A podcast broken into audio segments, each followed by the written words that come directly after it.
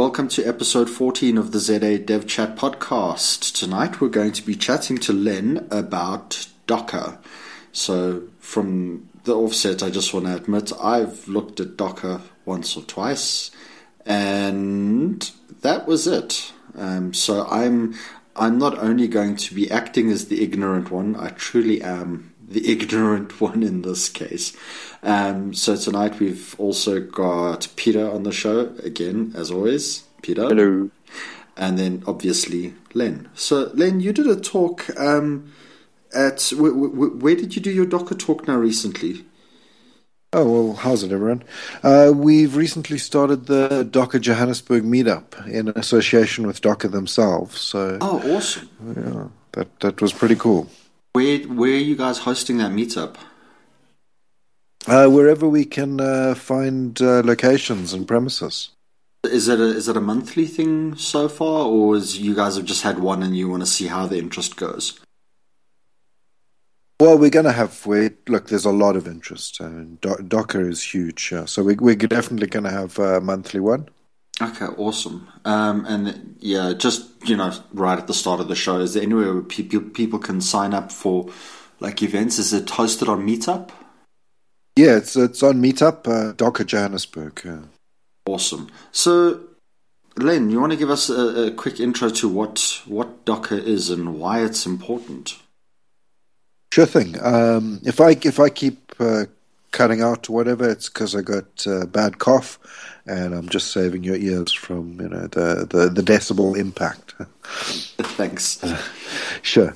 Okay. Um, yeah, Docker is very very interesting, and um, uh, one of the slides I saw recently was saying that something like 97% of all enterprises reckon that they're interested and they're going to be looking into Docker.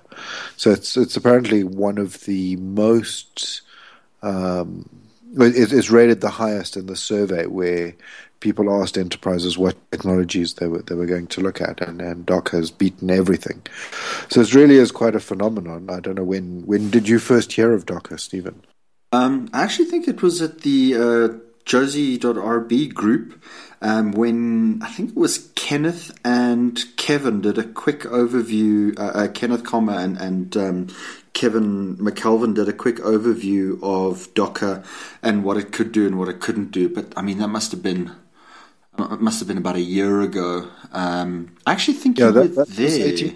Yeah, that was uh, eighteen months already. Jeez, like uh, yeah, that was before Christmas 2014. Oh, sorry. Yeah, yeah, yeah 20, 20, yeah. 20 uh, yeah. yeah, it was that, that far ago. Yeah, that's right. And then I gave the talk on Golang. And I missed that one. Yeah, because I think the Golang talk was the very next was the very next one, and I I, was, I was sick. Right. I was sick, so I missed out on that one. So, what exactly does Docker do? All right. Um, well, I, I, quite like that format where you try and tell me what you think it is, and I'll I'll correct you. How about that? I think I think because you know I could launch off on some kind of big explanation, but let me let me try and ground that by uh, trying to have an actual meaningful explanation for you with you know okay. that relates to what you know about Docker. Okay, awesome. So my, my understanding of Docker. So initially, I thought Docker was just the new Vagrant, and from what I do remember um, at Kenneth and Kevin's talk was that eh, not quite. So my understanding of Docker is pretty much you can build up a mini virtualized server, but the server only runs. Oh wow, this uh, this is coming up badly the server only runs the, the, the, like the core essentials. So let's say I wanted an Ubuntu. I, I wanted to virtualize an Ubuntu server. I could right. I could have that block. I think they're called. So you you have blocks within within Docker. So I say, cool. I want Ubuntu, but you know the, if I wanted to try and, and connect to this virtualized server, there would be no UI available. There would be very very little. It's it's the absolute yeah. like core, and then I could add little building blocks on top of that. So if I wanted to set up something like uh, Nginx with a very specific setup that I would use that same setup across different projects, I could then just kind of smush these together and magically when I launch a new um, uh, server on whatever hosting platform, I can just say, "Hey, here's my Docker files," and then I don't even have to worry about setting up like Chef scripts or Puppet scripts mm. or stuff like that. Am I close? Okay. well, I, I, I, think you're definitely in the ballpark, and I think um, that's that's a nice way to start getting into it. So, um, you know, you mentioned Ubuntu as as a kind of virtual machine or something. Now, it's important to try and consider what is the value of, of a machine with an operating system on it to us. Not not much really, right? We we want something else. We're we're not interested in a machine with Windows on it or a machine with Unix on it. That's you know that's like the car. What what are we actually doing with this thing is much more important to us. So the the first kind of big thing that Docker is about is packaging up applications. So, you know, traditionally you, you're going to follow that route you just mentioned, which is I'm going to go and get myself uh, a Linux machine and then I'm going to connect to it and install a whole lot of software inside it, right? I mean, how, how do you guys deploy software where you work currently, Stephen? Uh, well, we've got a whole pipeline. Um, so at the moment, we're using Octopus Deploy to actually uh, deploy the files to a server that's already been set up um, at right. So, so that that server's yeah. in production, right? Mm-hmm. And and that that took quite a bit of effort to get that server like in production for a start, right? Correct. And then there's somebody's got admin access, or maybe a whole bunch of people have admin access. I mean, that's pretty common. And and people are, you know, they're hoying all sorts of stuff onto the server, and hopefully by hook or by crook, some somehow this application is going to, to live on that server. And over time, we keep um, kind of updating bits of that server to update the application, right? Correct. Yeah, yeah. Yeah, and and that and that server starts to atrophy over time. It needs quite a lot of love and attention, and we've got these ops guys who supposedly kind of look after it. Either that, or the or the dev guys have to look after this this server, and it's it can be quite um, quite a job to, to keep an application alive on, on a server over time. So one of the first things that Docker is saying is like that's that's kind of messy. We don't we don't want that. We don't want first of all things to be changing in production. So we want to go to production with um, the whole operating system and the application packaged up already. So you know, there's this very interesting point of view that says you should be delivering out of your build server not just like an exe or a jar file or whatever it is that your your build server produces, but what you should be delivering is an actually uh, is actually a pre-built machine with with everything that is needed to run that application. So when you hand it over, let's say I'm in ops, when you hand it over to me to run in production, I don't really care what you've been up to in development. All I want is, is a standardized machine image that I can start up in production that runs an application that does something useful. Like, like I said at the beginning, it's important to think that um, just a machine with an operating system on it isn't very useful to us. Yeah. Um, so we want that application running. Okay, so so it's it's really about application packaging. So I, I want a machine already packaged with all your application stuff like kind of baked into it already. Does that make sense? It does, but it doesn't quite answer so a question I've still got floating around in my head, and I'm pretty sure that it's been covered before, but I, I honestly I can't remember the answer. So, what exactly is the different difference between Docker and Vagrant? I mean, isn't Vagrant just a just a, a virtual machine? That you set up, that you can package, that you can hand out to people when and where required. Um, what what makes Docker so special? A um, couple of things. So, firstly, you've got those um, what are they called? Dot box files in Vagrant. Is that what you're talking about with the the things that you can give to other people? So to be honest with you, uh, the amount of Vagrant I've used is I used Vagrant Oh, on one okay. project, which was um, the Ghost development platform. So I was Right. contributing to Ghost, and they said, well, the best way to do it is to clone this, which has got a Vagrant box, and you Right. essentially just type Vagrant up. And then magically, you have this virtual server that you can SSH into. You can do everything you need to, and it kind of eliminated that excuse of, "Oh, but this worked on my machine when I tested it." You know, Right, You- right. know, So uh, Vagrant actually does use um, this box format. Yeah. So th- that's very close, Stephen. That's really very close. There's a couple of very neat optimizations that Docker a- adds into the mix there, um, which we can get into. But that's essentially the idea. You've got this machine, it's packaged up in a file somewhere, and I can give it to you, and you can run it. That's that's pretty cool. That's that's another way to look at Docker. Um, how big was that ghost image that you used in Vagrant? I'm, I'm assuming it was a good couple of hundred megs, right? I can't remember. It was a while ago. I, if I remember correctly, it was like 250 or something like that meg. I, I could be Right. completely exaggerating the size, but you know, like I Yeah. said, So I, what- I, I remember it took a while to download. Yeah. So one of the first optimizations that the Docker guys have built in is they've used something called a union file system. And what this union file system allows them to do is to take a base image, let's say the ghost machine that you were working with ran on top of Ubuntu. Now, there's a standard Ubuntu base image, and then uh, layers can get added on top of that uh, base image.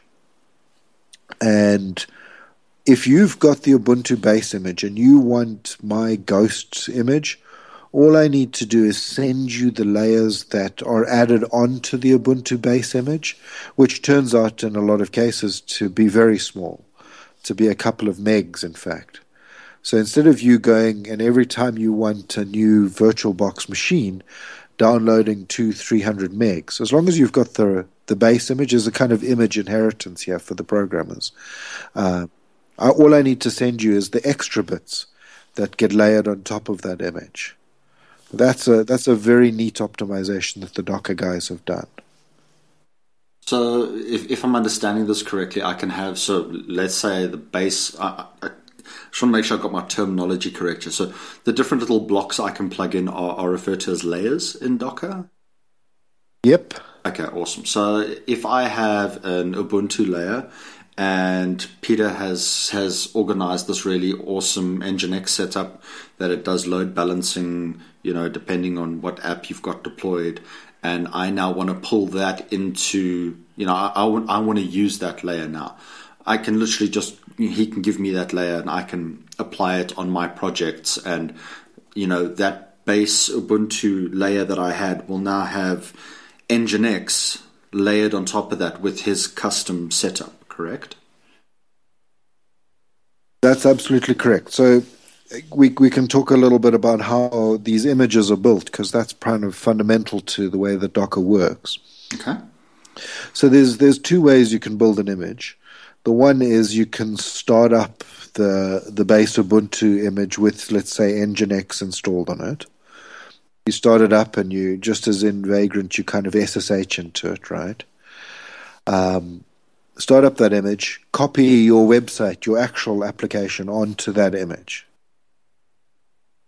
Then underneath the covers, you can, or say in another terminal, you can snapshot that running machine. This is kind of this neat feature in Docker. You can say, right, I've got everything in the right place.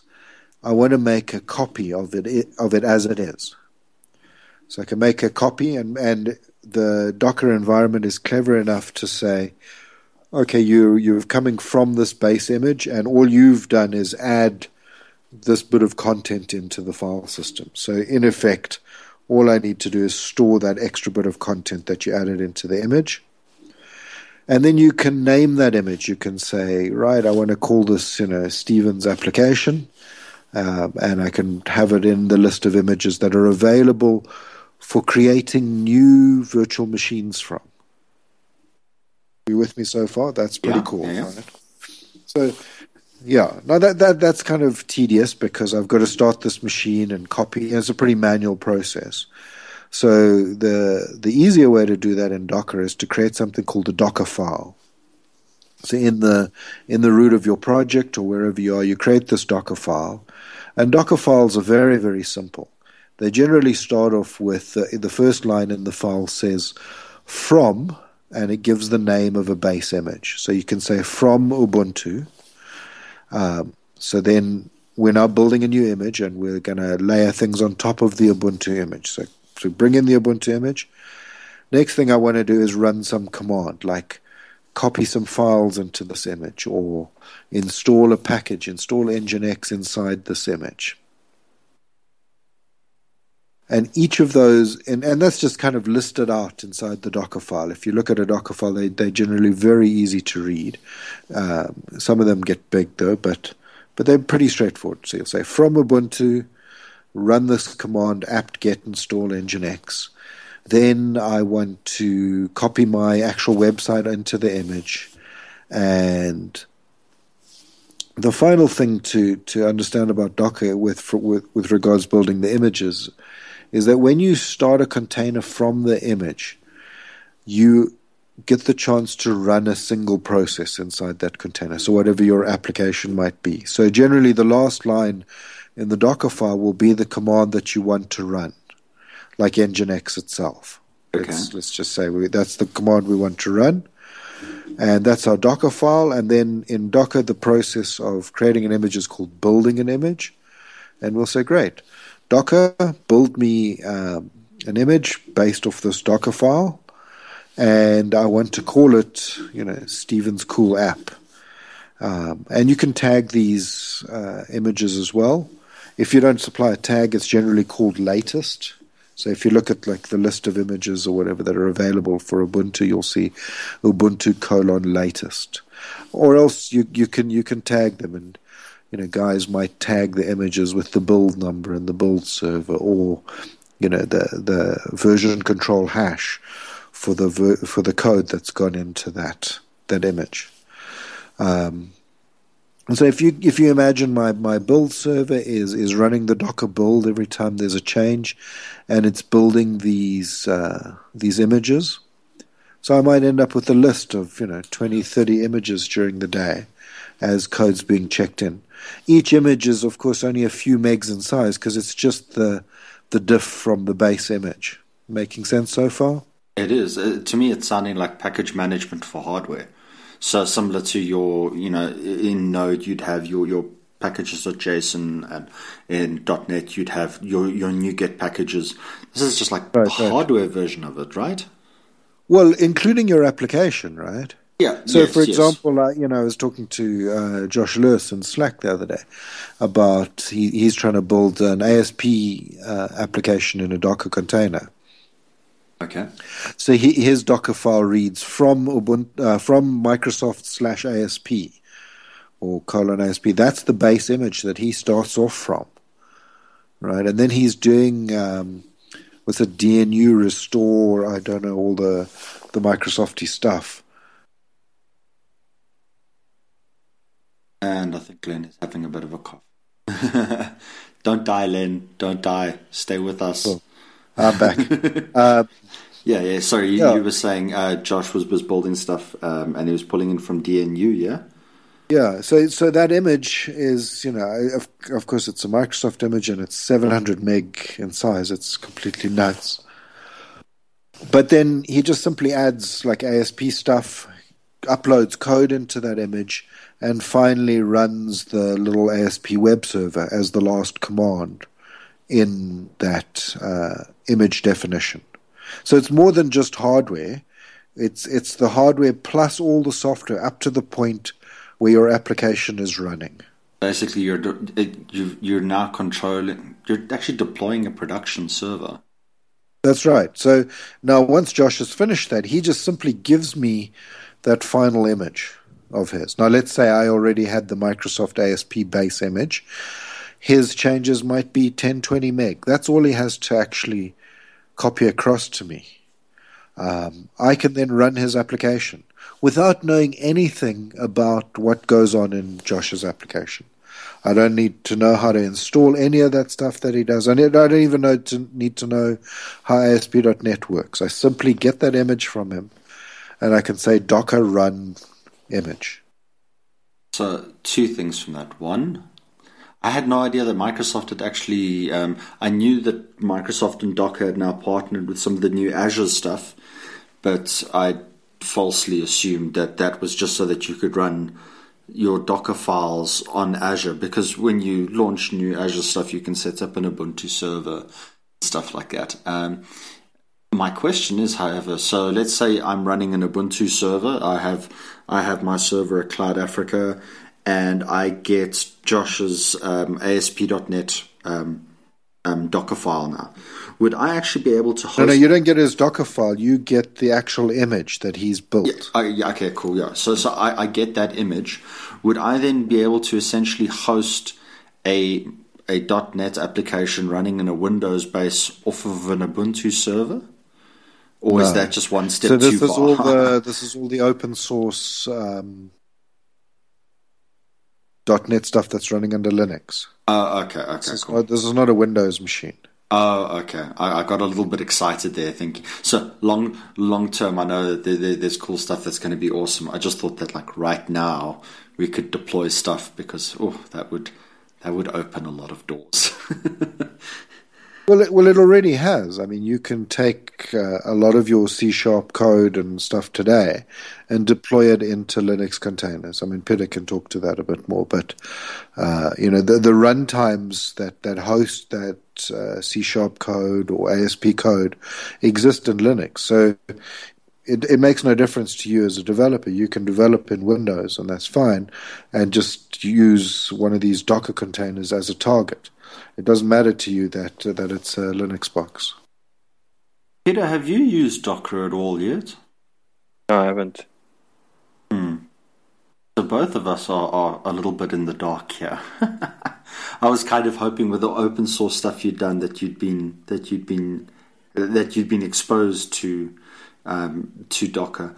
Um, so I had another question, but it wasn't regarding Vagrant. What was it? Um, so Docker, Azure, we can deploy, we can basically deploy a full new production server, and there's no longer this thing of we're not. Um, Oh shit! We're gonna have to edit this part out. I'm, I'm, I'm trying. Like I had such, let's, I had such an awesome question, and then it just yeah. slipped. you, will get get it. Yeah, it will. It come will. This from a from a different angle, right? What like what makes Docker kind of more efficient slash better, whatever, than just pure virtual machines? Like why Docker from from that perspective? Okay, we've covered images and packaging up, up applications. That's great. But what about like why don't I just use Vagrant or VMware or whatever other kind of hypervisor yes, so my, to run my machines, right? So my question was going to be sorry, sorry, sorry, and it kind of ties into what you were saying now. So Docker is awesome and it's great and it's wonderful, yay. Um, but isn't this solving the same problem that Chef and, and Puppet solved? So you would set up a, a, script, and, and again, just you know, disclaimer: I've never actually used Chef and Puppet. I know about this from from talks that I've watched, and, and from guys at Platform Forty Five, and from the likes of Kenneth. That you would have a base Ubuntu server, and you would say, "Hey, here's my Chef script. You know, Chef script. Install my stuff," and you'd walk away. You know, the, the only difference I've well, seen yeah, with Docker sure. here is that your actual application also gets deployed along with the you know the setup of your production server. So there's there's two differences there. One is Chef and Puppet are like automating manual tasks that would go on in production, right? We're still going into production servers, we're still connecting to them, and we're changing production servers. So the first difference is Docker says, no, that's wrong. What we want is we want production to be immutable. We do not want anybody going into production servers for any reason whatsoever to change anything, because then we lose track of of our kind of integrity. How do I know that what what you built in dev is what's running in production if people can just log into production and change stuff. You know, they, they're changing the environment. They might be changing environment variables. Who knows what they're changing? We just don't want people to change production, right? It's it's it's like the root cause of so many bugs and site downtimes and oh my lord, you know. Yeah. I mean, programmer bugs actually account for so little production downtime because we can catch them early, right? Mm-hmm. You know, we just don't deploy that stuff to production. But you know, I mean, sysadmins are responsible for enormous amounts of, of downtime. So we want to get away from that manual thing. So Chef and Puppet and things were an attempt to kind of formalize that what the sysadmin did was kind of written down somewhere and it ran in exactly the same way every time. Um, Docker is, so that's the first kind of difference. Docker says, I want immutable infrastructure. Second difference is that the responsibility shifts back to development for building the images. It's no longer an ops issue. If I'm an ops guy, it's like, I don't care uh, what you're doing you're going to give me a container. And to me, from an ops point of view, all containers look the same. I don't really don't care whether you're writing a Node.js app, whether you're writing stuff in Mono, whether you're using Event Store. I do not care. You're going to give me containers, and I'm going to run and manage containers. My life in ops becomes completely uniform and like much more manageable, in fact. So, from from you know, just what I'm thinking now in in the situation that I work in at the client that I work at. Obviously, you know, deploying uh, uh, um, stuff on a corporate network is very different to when you're when you're not sitting behind all the red tape of a large corporate. If you've got somebody who specializes in DevOps and there are specific um, tweaks that need to be made, so let's say they need to go and set up some fancy hardware stuff you know, I'm going to make this as generic as possible.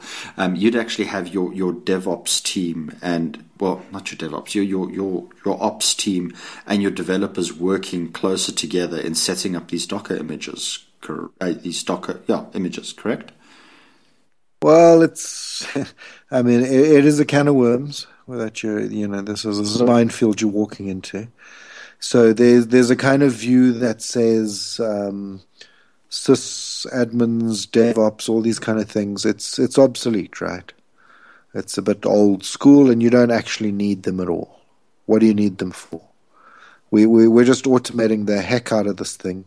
My build server is going to run some tests. It says it's okay. It builds the image. It calls an API. I mean, our sysadmin is now an API. It calls an API and it says, "Could you please start?" a new container based off of this image. There's no, you don't need people for this. In fact, you don't want people for this. Once the build server's finished, like, what do you need people for? So I'm purely just thinking for the guys that know more about networking and they want specific, I don't know, DNS settings. Well, not DNS. I mean that's that's. Yeah, but this, so you know, they, they, they, that that whole thing's obsolete. I mean, network automation. You're going to call your cloud stack APIs or whatever it is, OpenStack, VMware, whatever, AWS, and you're just going to say, I want this guy deployed in this network. And most of that's going to be dictated by developers, not, you really don't need ops and DevOps and things anymore. Wow. Okay. Yeah. Yeah, I mean, they're, they're, they're, if you go and like look around in YouTube and things, there are a lot of videos coming out of Facebook and Google where you know they they're talking about post ops now.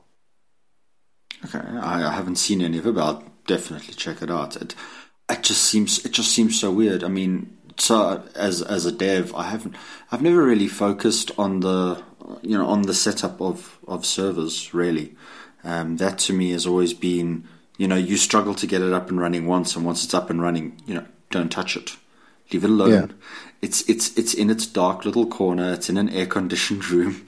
You know yeah. why? Why do you want to touch it? There there is no need. Um, well, there is a need because there's there's money involved here, right? I mean, like what are what are the business drivers for this whole thing? Like, why are we trying to do this? It's because we want to get changes into production faster for business reasons, right? Yeah.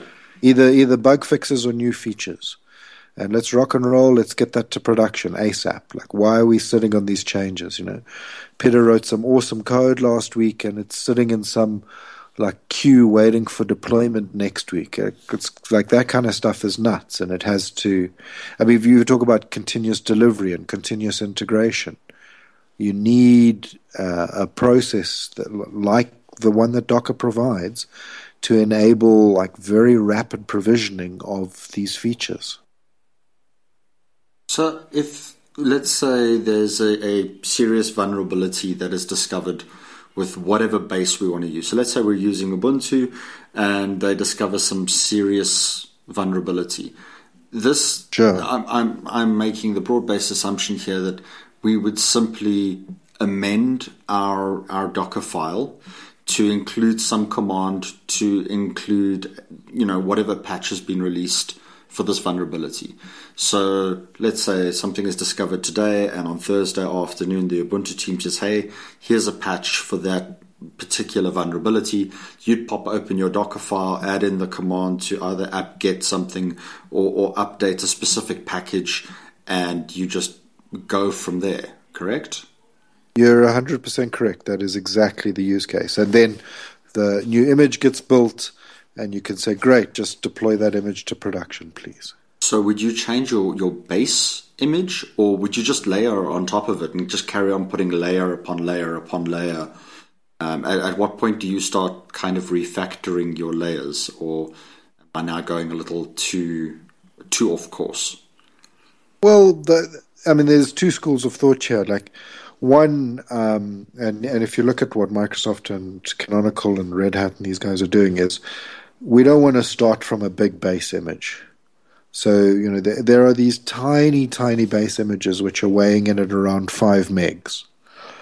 But, but perhaps let, let's just pause that for a second and, and say, back to the previous question, why is Docker kind of compelling in this sense? And one of the reasons is it uses a shared kernel model. Um, when you boot a Docker container, there it, it's not booting an entire virtualized machine for that um, new container to run in.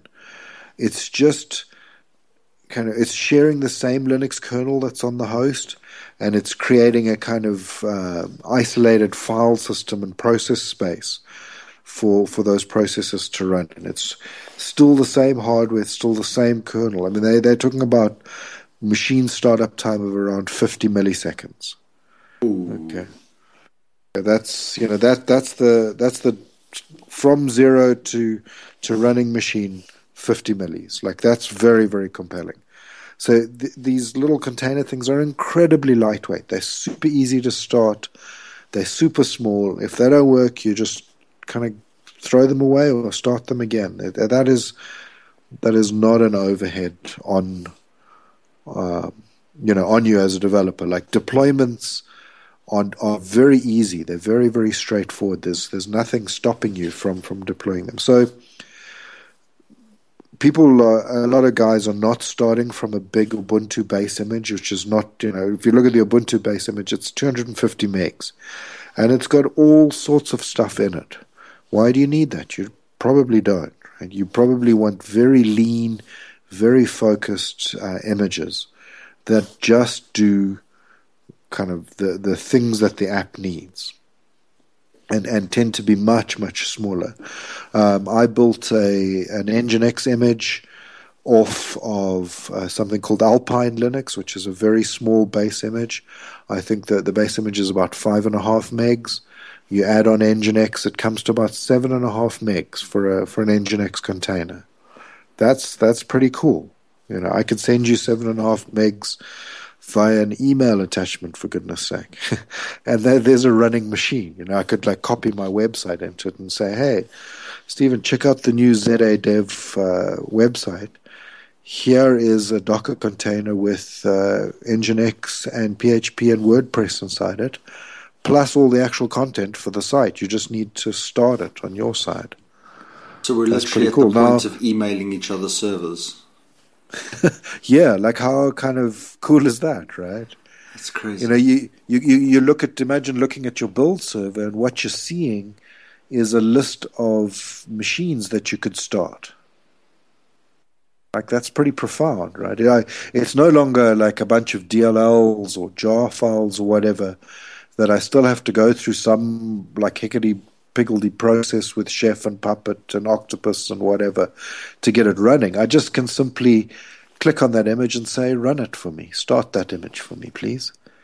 You know, 50 milliseconds later, it's running. uh, that the startup time is, is quicker than the load time of most websites. yeah. Uh, so, how, so just looking at the deployment side now. So I've I've got my Docker image file, and I've got my Ubuntu server sitting in the cloud somewhere, and I now want to deploy my app. Right. How do how do I, I tie that up? So let's say I've got an app that is hosted via Nginx inside a Docker file. And I now deploy this Docker file to my Ubuntu server. I log, I SSH into my server and I say, cool, Docker run this, which then launches it up.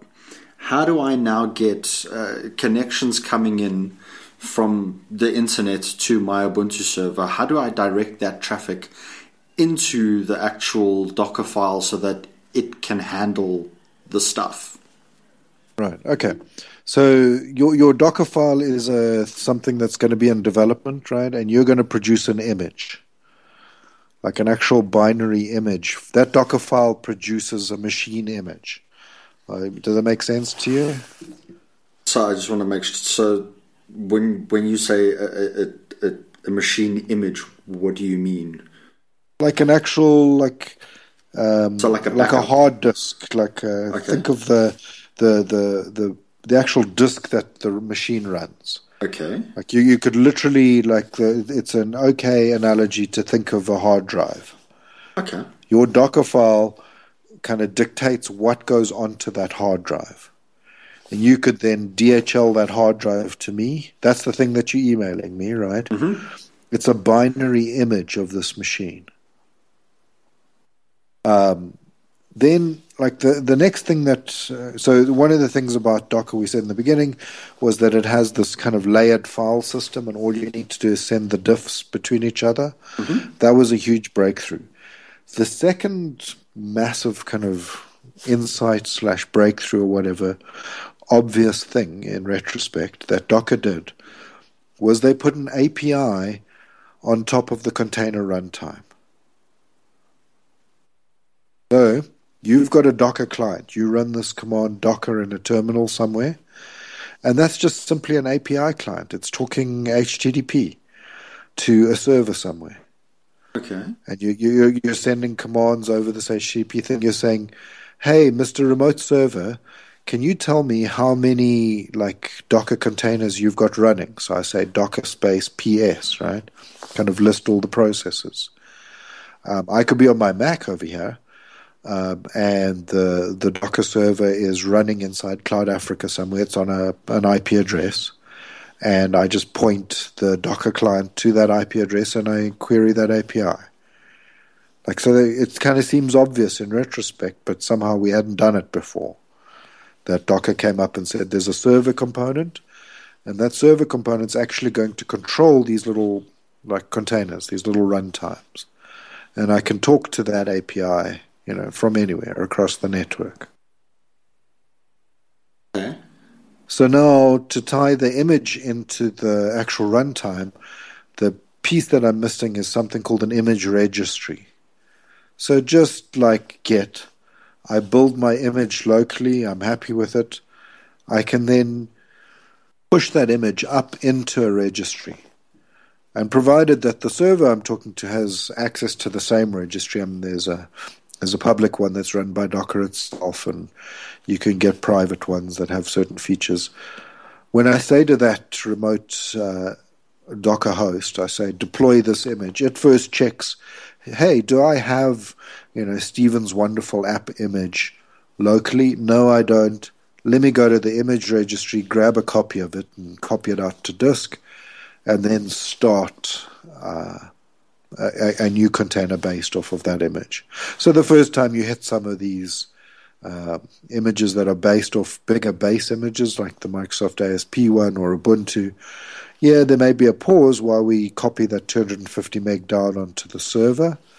But after that, all we're going to do is copy the diffs, you know, the meg or two out of the registry onto the server and start a new container running on that image. Wow. That works. Are there any downsides to using Docker? It, I don't want to say security concerns, but you know, it, it sound. I always get very skeptical when everything sounds awesome, because everything isn't always awesome. What are what are the downsides to using Docker? Yeah, uh, look, yeah. everybody's gonna everybody's gonna freak out. Um, there's an immense amount of fear in this because, of course, you're changing processes. Uh, we're getting rid of like all sorts of jobs here. You know, it's it's just you know there's there's a kind of horror movie soundtrack in the background here. What happens um, when the uh, terrorists get hold of this technology?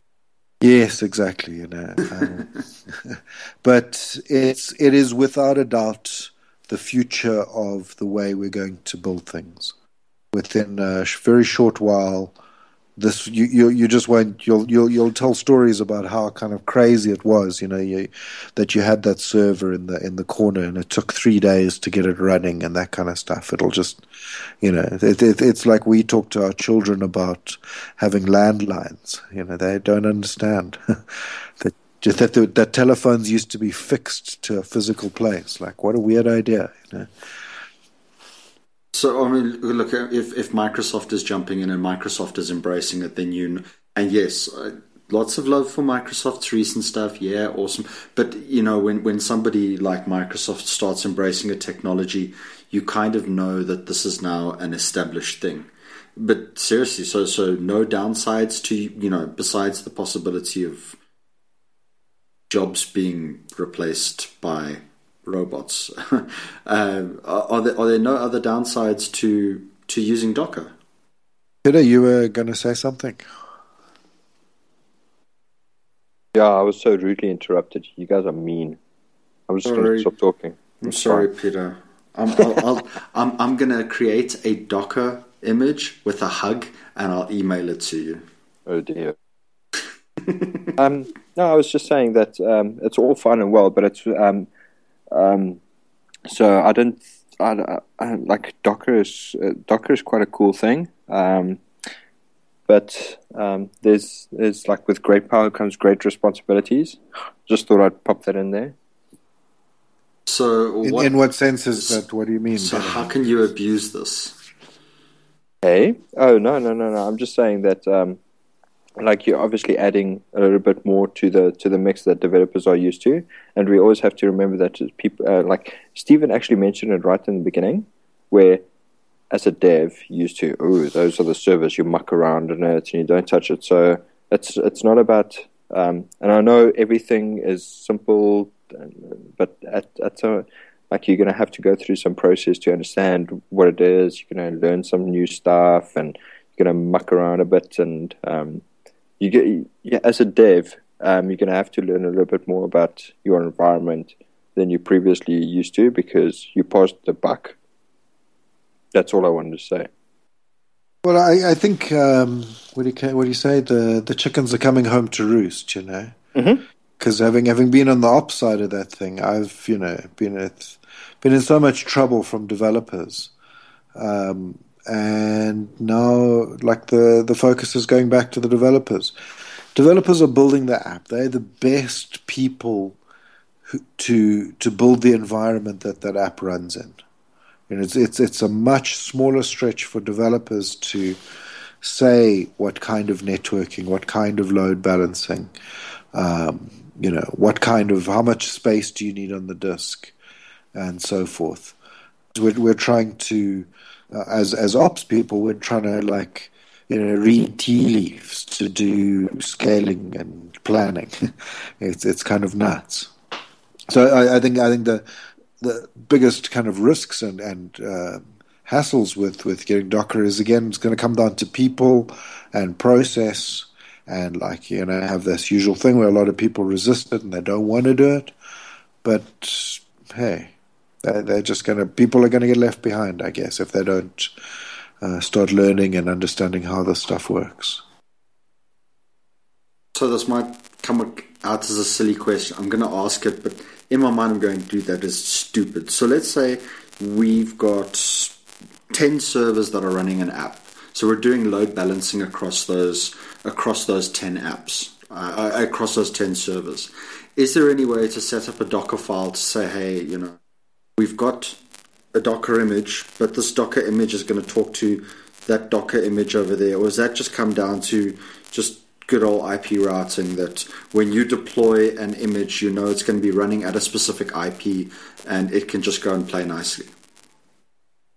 Um, no, so that is being built into Docker now. There are there are a couple of tools in this space. One is called Kubernetes. It's been outsourced from Google itself, who you know had this thing called the Borg, and they have to have ways of orchestrating your your ten web containers plus like three or four load balancer containers plus the database. You know, so maybe there's twenty or thirty containers all in by the time you finished saying what goes into my application. Now, that might not and probably won't all fit on one physical machine. There might be three or four physical machines involved here.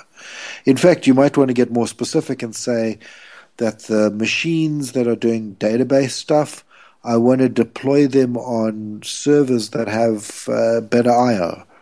The machines that are doing the load balancing, which just kind of all runs in memory, I don't care about disks. Who cares? They can just run anywhere. Um, you know, the, the machines that are running the web stuff, I want them on faster network connections or, you know, closer to the internet. Um, yeah, Kubernetes, uh, Docker Compose, and there's, there's a fleet and swarm, and there's a whole lot of tools in the space which are now talking about multi container stuff. Uh, like, how do I wire all those containers together? um, logically. I want container one to be able to access container two, but then I can leave the the actual deployment decisions up to the runtime platform. So once that runtime platform's been set up, that platform will just figure out like all the network routing and stuff by itself. What you're trying to tell me is soon we can actually be emailing each other an entire networked production set of servers, not just uh, what. yeah, and including including the topology of those servers. So if you look at something like Kubernetes, it's got a big JSON file essentially that says, right, these are the load balancers, these are the web servers. The load balancers must be able to talk to the web servers and so on. Um, so yeah, email me those images and that JSON file, and hey, there's your entire system and its runtime architecture. It's, it's way cool. So that is exciting and terrifying all at the same time. You know, there's that. What's that, what, what's that saying? You know, any sufficiently advanced technology is indistinguishable from magic. So at this point, we were saying earlier, you know, well, you know, ops team isn't really needed anymore. Like, I kind of think that they still definitely have got a place because if somebody says to me, "Hey, would you mind setting up the load balancer?" This, or I'll be like, "What?" I don't know how to do that. That's not, you know, that's not the type of thing that I learned. So, I mean, maybe this is not only something for the devs to be learning. This is something that the ops guys uh, need to be digging into as well. Because I mean, I, I'm pretty sure that if we spoke to an ops team and say, "Hey, you can basically deploy an entire topology," that would get some guys pretty excited. Well, sure, and and of course they want. Uh to kind of control the, the micro stuff that's going on inside that stack, which is going to become harder and harder to do. Um, yeah, it, it's it's. Well, I, I think that's the problem we were talking about earlier. When you try to deploy this stuff, that's going to have a lot of knock-ons organizationally. People aren't going to be that comfortable just uh, kind of letting go of a certain level of control. Yeah, but still, like the, the, the everything behind this is just awesome. Uh, I really so it, Docker is one of those things that I've been putting off. That like, yeah, I definitely need to check it out and see what it does. But it's one of those, you know, there's that and about twelve other techs that technologies that I want to check out. So this one's kind of been upgraded a little bit. I'll have to I'll have to try and make some time to, to check it out. Um, Peter, any other questions from your side or anything else that you want to touch on? No, no, this conversation flowed quite nicely. I really enjoyed listening to you guys just hash it out. Yeah, you uh, like you, you said hi, and then like 40 minutes later had something else. I feel like I dominated everything. I'm sorry. No, no, no, no. This is really good. This is really good. What we should do is we should have a follow-on show um, and just chat about all the things that um, are similar and around it. Um, things like um, you guys spoke about um, looking at your whole topology, um, your whole environment. So the guys from HashiCorp are doing some awesome work around that type of stuff. Uh, for instance, stuff we haven't mentioned here. one of them, uh, one of the stuff is Vagrant. you have Packer and Terraform. So it would be awesome to have a follow-on show and just chat about those things as well. Maybe if we twist Gabriel Fortuna's arm, he'll join us on that one. I'm sure he's also got some experience with that. Um, I I haven't gotten to hear his um, his test-driven infrastructure talk. Dude, it's it's happened three times, man. yeah, and, and every single time it happens, like something else comes up on my side. It yeah, feels like yeah. I'm I wanted to say he's giving it a JSinSA. Yeah, yeah. anyway, um, Len, anything else you want to touch on that we haven't mentioned now? Well, this is something that came up at the at the Docker chat as well. Was um, and and it relates, I think, a little bit to what Peter's saying, but more along the lines of how do you lay out an application? Or do you have big Docker containers which have a database. You know, they're pretty much a copy of how our applications work today, or do you start going for this quote unquote microservices kind of approach and, and where where's a reasonable place in the middle of that? So it's it's kind of less to do with Docker because in a way Docker doesn't care whether you're starting gigabyte containers or five meg containers. That's all the same to Docker. But how do you start building your application better to take advantage of the containers. Yeah, I think that could be quite a rabbit hole to go. Because there it all depends on so many different variables. There's, yeah, that's huge. yeah, I, I, had to kind of, uh, you know, stop that conversation at the Docker meetup because, yeah, well, uh, that's an architecture discussion, but it's very relevant. No, it definitely is. But I mean, you can, that is to me, that's very similar to the whole, you know, should you go to university? Because then you've got the, the, the, dev guys saying, well, we need to structure our app in the following ways. And then you could have network guys going, no, no, no, but you haven't thought of this. And the app guy, the dev guys going, yeah, I don't care about that. You know, you've got, you're going to have that back and front, that, that back and forth. Um, I and, and I guess is, the way it's going to manifest now is it'll be uh, you know your production team or your SREs or whoever going, listen, dude, you keep shipping me you know 700 meg containers. Can't you like make them smaller? yeah. Okay. Well, cool. Um, Len, thank you very much. That was I, have learned a lot more, a hell of a lot, um, and Docker is a lot more than what I thought it was. Yeah, now I really wish I had paid attention 18 months ago. uh, it's, sure. it's, a long learning curve, man. Don't don't worry. um, Peter, any any picks that you've got? Um, so I think I did mention this before on this podcast. Uh, the two picks I have is something I think um, Dave should seriously look at if they haven't. Um, one of them you actually did mention, Vagrant. Awesome, setting up a little um, dev environment and you can use that in conjunction with something like Packer, um, which is another awesome little tool.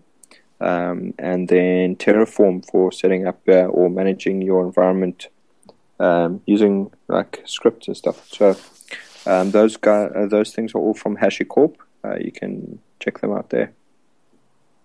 Ben? Um, DockerCon was on Monday and Tuesday, so the keynotes are up on the web at DockerCon. Yeah, go watch them. There's some very interesting stuff that's happened in in Docker now, including ZFS support. Yeah. Including what? What is that? That is ZFS. maybe maybe we need an episode on modern file systems. Okay, awesome. uh, that, that sounds like a good idea. Um, my picks for this week, I had two. I was thinking about them earlier and I've forgotten one of them. My first pick uh, is the videos from NDC in Oslo have been published to Vimeo. Um, I always get a lot of uh, a lot of uh, benefit from watching the stuff at, at, NDC. The talks are always are always very very good. Honestly, gone and forgotten what. Okay, well, I'm going to throw in and say Spacemacs. Um, I've I haven't had enough time to dig into Spacemacs. The little bit that I have um, dug into has been has been fascinating, and one of my one of my colleagues at work has been he's gone whole hog into Spacemacs, and the stuff I've seen him doing has been incredible. So, as much as I've knocked Lisp, yes, Len, as much as I've knocked Lisp over the last while, having um, seen like Emacs Lisp has actually been very interesting and it, it looks exceptionally powerful. So the little bits I'm, I'm getting to do, I'm enjoying. And, you know, having learned Vim hasn't been a complete waste.